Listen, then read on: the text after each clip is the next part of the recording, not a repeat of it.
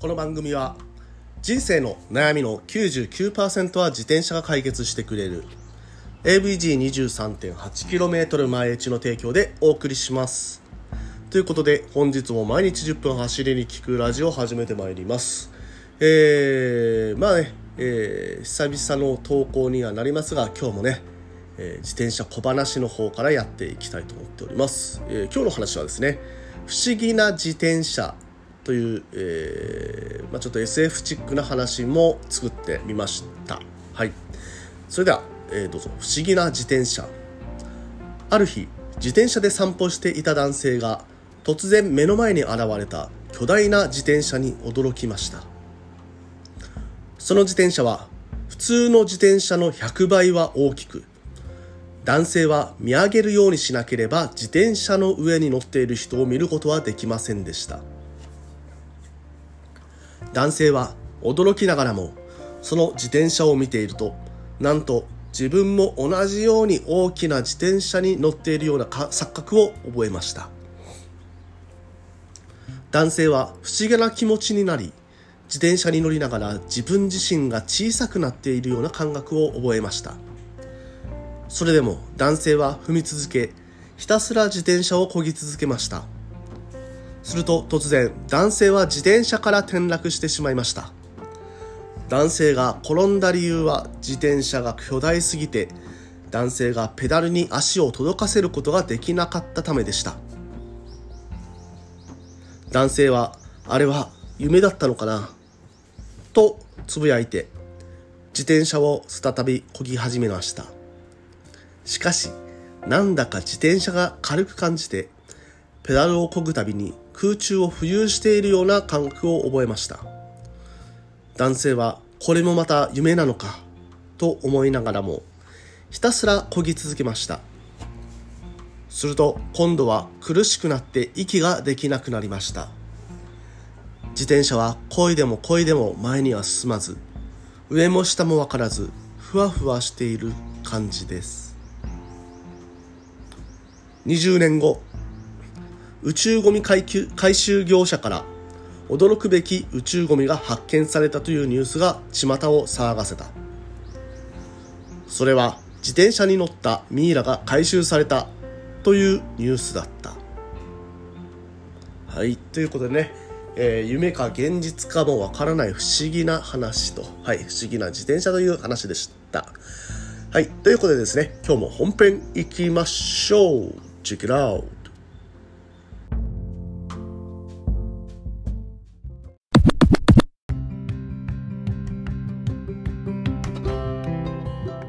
はい、ということで改めましておはようございます。森健でございます。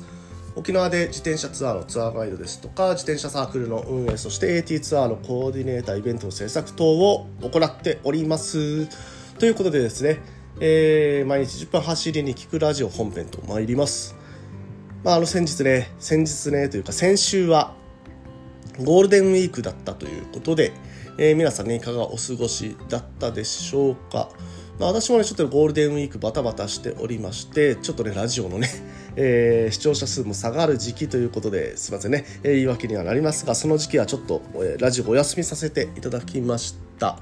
まあねあのゴールデンウィーク中もバタバタしてましたね。えー、やっとね、えー、日常平日が取り戻せたかなというふうに、えー、思っている方も多いんじゃないのかなと思っております。ということでね、えー、火曜日となってきておりますがね、今日はね何の話をしようかなというところで、まあ、そのゴールデンウィーク中ねちょっとやってた、えー、ライドというかガイドのツアーをやってまして、えー、ホタルライドっていうのをね、えー、やりました。でねそのホタルライドって、まあ、どういうライドなのっていうところについて今日はね話していきたいと思っております。はい、というのもね、あのー、このいきホタルライドをやることになったいきさつとしては、まあ、あの末吉公園ってホタル見れるよねっていうそういうことはね知っていたんですよね。でこのゴールデンウィークの時期、えー、ちょうどごがつの連休ですね、初めの連休はホタルが発生し始める時期とちょうどね重なるというところで、あじゃあねホタルを見に行こうかなと、えー、単純に、えー、思ってはいたんですが、ね、この末吉公園ねいろんな、ね、実は噂があったりして、えー、沖縄の現地の人、まあ、あの沖縄にね昔ずっとね住んでる人っていうのは夜に末吉公園に行くなんてみたいな感じなんですよね、実は。はい、まああのそういうねちょっと、えー、入るのをためらわれる公園、まあねそんなねあの公園もですね実はですねなぜそういう風になったのかってね、えー、いうところを考えてみるとなるほどなとは思うとは思うんですけれども、えー、鳥獣保護区にね全域がなっているぐらいに、えー、動物植物ね、えー、あとね、えー、なんか昆虫類とか、えー、そういったね、えー、種類豊富な動物が生息動植物が生息しております。えー、植物もですねろっぴゃくしゅるい以上、うん、ですね。でまああの沖縄にしかいない、えー、種類のえー、あの動物もいるようですし、まあ、あとね、あのー、沖縄諸島、まあ、ホタルもそうなんですよね。実はねホタルも、えー、にしゅるいいるんですけれども、黒岩ボタルと沖縄スジボタルね、はい、でこの沖縄スジボタルね、特に沖縄スジボタルの方は沖縄とか、えー、奄美諸島の方にしかいないと、えー、いうことでですので、ね、まあ、ホタル自体もね他の、えー、ゲンジボタル、まあ、本州で見れるホタルとはまた違う、まあ、特別な種類ですよということで、その、ね、ホタルを探すというような、ね、ライドまああのー、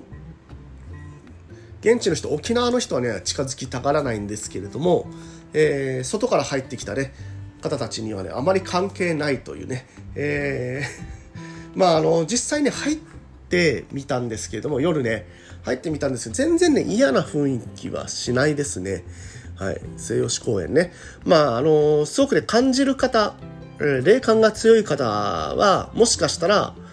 あ、怖いからちょっと入れないですっていう方ももしかしたらいらっしゃるかもしれないんですけれども、まあ、あの霊感のない方に関しては全然ね、あのー、問題ないのかな、まあ、問題ないのかなという言い切るのはあれですけれども、一応ね、あのー、気になる方は清めの、ね、塩を持って、まあ、あの終わったらお祓い、まあ、自分にね払いかけて、えー、そういうことをねするのもいいかと思いますが、まあ、あまりね後ろ向きな話をしててもしゃあないと思うんですよね。えー、実際に入ってそのホタルライドをやった結果、私の感想としては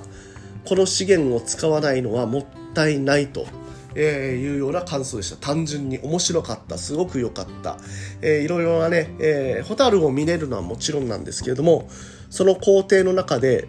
まあ、あの私ねこの末吉公園ね、那覇に突如現れるやんばるの一部みたいなねイメージですね。はい、えー、やんばるの林道に入ってやっと見られる景色をこんなにね那覇の近くの公園で見られるのかっていうのはちょっとね感動に近いものが、えー、ありました。はい、まああのやんばるのね、えー、大石林山とかねそういう林道には何回も入ってますけれども、まあねあのー、自転車自転車普通にね歩いてそういう大石林山とかのところまで行くのは本当に大変なんですよね。うん、まああのー、やっぱりあ、あのー、大石林山あ大石林山、えー、大石、えー、大石林道かおいはいその林道にの中でしかいない種の動物ですかね。もちろんヤンバルクイナとかもねあのいないので、あのー、末吉公園の方にはですね、えー、そういったね特別な種の動物等がいるんですけれども、やっぱりねあの植生が似てるんですよね。うん、なんかその沖縄地方の気候の中で、えー、綺麗な川が流れていて、でちょっとねあのジメジメしている場所ということでね、あの同じような気候の中で、えー、保護区になっているおかげで手つかずの自然が残ったね、えー、この末吉公園ね、昼間に回るのもね本当にいいんですけれども、まあ、夜ねこのホタルがいる時期に回るっていうのはね特別な、えー、気分になれるすごくねいいライドだなというふうに思いました。あとですね、まあ、しちがつの時期になるとサガリバナの時期になりますので、そのサガリバナの鑑賞会っていうのもあったりします。ですので、まあ、サガリバナライドっていうのもまたしちがつにはね作っていくのも面白いかなと思っております。まああのろくがつしちがつねだんだん暑くなってくる時期ですので、昼間走るのがねちょっと辛いなって思うと、夜にねライドをする、えー、まあ夜に自転車に乗るっていうライダーの方、えーサイクリストの方多いかと思うんですけれども、まあ、その中でねこういった公園を案内するっていう、えー、こういうねライドっていうのは一つのね、えー、面白いコンテンツになっていくんじゃないのかなというふうに思います。まあね、夜のライドね、沖縄夜のライドいいんですけれども、ちょっとね一人で行くには怖い場所っていうのは結構あったりするんですよね。えー、こんなに霊感のない私でもさすがにここは行きたくないなっていう場所がいくつかあったりはします。はい、さすがにね、うん、でもそれをねみんなでね、えー、楽しい気分で行けば、まあ、そういうねマイナスなことっていうのは起こりづらい、うんまあ、そう思ってますのではい、皆さんね一緒にね、えー、ホタルライド、まあ、ナイトライドいかがでしょうかという企画をこれからも立てていきたいと思っております。まあ、あの今ですね、えー、ホタルライドに関しては e チャリティさんと一緒にやっています。で、えー、ひとりですねさんぜんえん、ホタルライドのそのガイド料がさんぜんえんでプラス、えー、自転車のレンタル料という形になっているかと思います。えー、と正確な金額はねちょっとねあの e チャリティの方に、えー、e チャリティさんの方に、えー、問い合わせていただければと思います。えー、今週末ね今週土日もホタルライド企画する予定ですので、えーまあ、あの気になる方はですね e チャリティさんの動画見ていただければと思っております。そこでねあのホタルライドやりますっていう募集をねかけているかと思いますのでね、その動画、えー、拝見えー、されてで e チャリティさんの方に、えー、予約をしていただければと思っております。やっぱりなあの伝統アシスト自転車だからこそできるガイド の, あの方法というかね、えー、ゆっくりねあの登りながらあのいろんなねガイディングをするっていうのはね結構ね、えー、まああの喋るのがね単純にね息が切れて辛いっていうところがあったりするので、えー、電動アシスト自転車だとそれがねもうあの登りながらも余裕で話ができるというところはねすごい強みだなというふうに感じてますのでね、あの楽しかったのでぜひね参加していただければと思います。あとですね、えー、このガイドでガイドにはですね、えー、セナの アールワン アールツー だったかな アールワン だったかなはいあのヘルメット型の、あの、えー、トランシーバーがついてきます。はい、このトランシーバーね結構ね性能良くてですね全然余裕であのお客さんとの会話ができる、まあ、自転車ガイドをしている中でなかなかねお客さんと会話するっていうの難しかったりするんですよね。うんまあ、風があの風の音がねあの大きかったりとか、まあ、そもそもねそういうレシーバーをつけずにガイドする時っていうのは、まあ、止まってから話すことしかできないみたいなね感じになったりしてますので、うんまあ、そういう中でねこのね、えー、セナのね アールワン、うん、すごくねいいツールだなと思っております。まあねあのガイディング、まあ、ずっと話をしながらそういうガイドを受けられるというねえー、ツアーもなかなかね自転車ガイドのツアーで、えー、ないと思いますので、今のところね県内でははいそういうね、えー、観点でも楽しんでいただけるツアーとなっておりますので、ぜひともね興味がある方は、えー、e チャリティさんのホームページから、えー、ホタルライド、えー、調べていただければと、まあ、もしねまだねあのホタルライドのことで出なければあの今週土日には募集をかけることになっておりますのでね、えー、直接 ライン 等で問い合わせをしていただいてもいいかもしれません。ということで、えー、本日はここら辺にさせていただきます。毎日じゅっぷん走るラジ、えー、毎日じゅっぷん走りに聞くラジオでは、えー、このようなね自転車に関するティップスと毎日じゅっぷん話、えー、話しておりますので、ぜひともね気になる方は、えーフォローしていただいて明日も聞いていただければと思います。それでね今日も皆さん気をつけていってらっしゃい。